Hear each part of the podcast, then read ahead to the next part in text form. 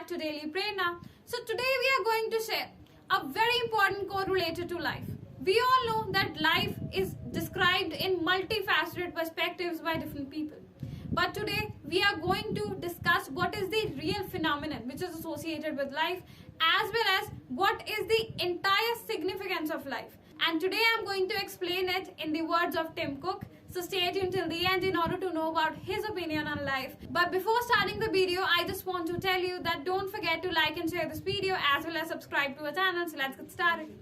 Tim Cook once said that life is fragile. We are not guaranteed a tomorrow, so give it all what you might have at this moment. Now we all know that what he is emphasizing upon. He is emphasizing upon the aspect of life which is true, yet many people don't believe it. We all know that life is going to end someday. But the only thing which we need to focus is on today and how we can make today better so that we can have a better tomorrow.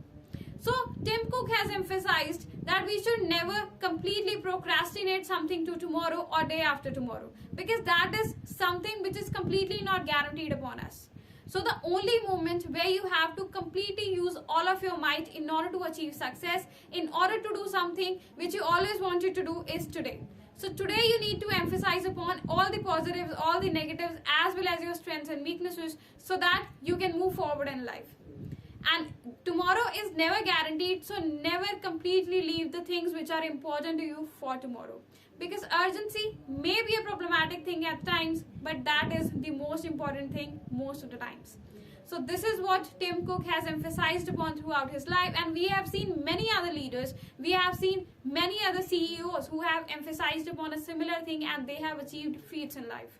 Because they all knew that whatever is important to them was urgent and they have never fallen into the quadrant of something which is not important and not urgent but still they are doing it.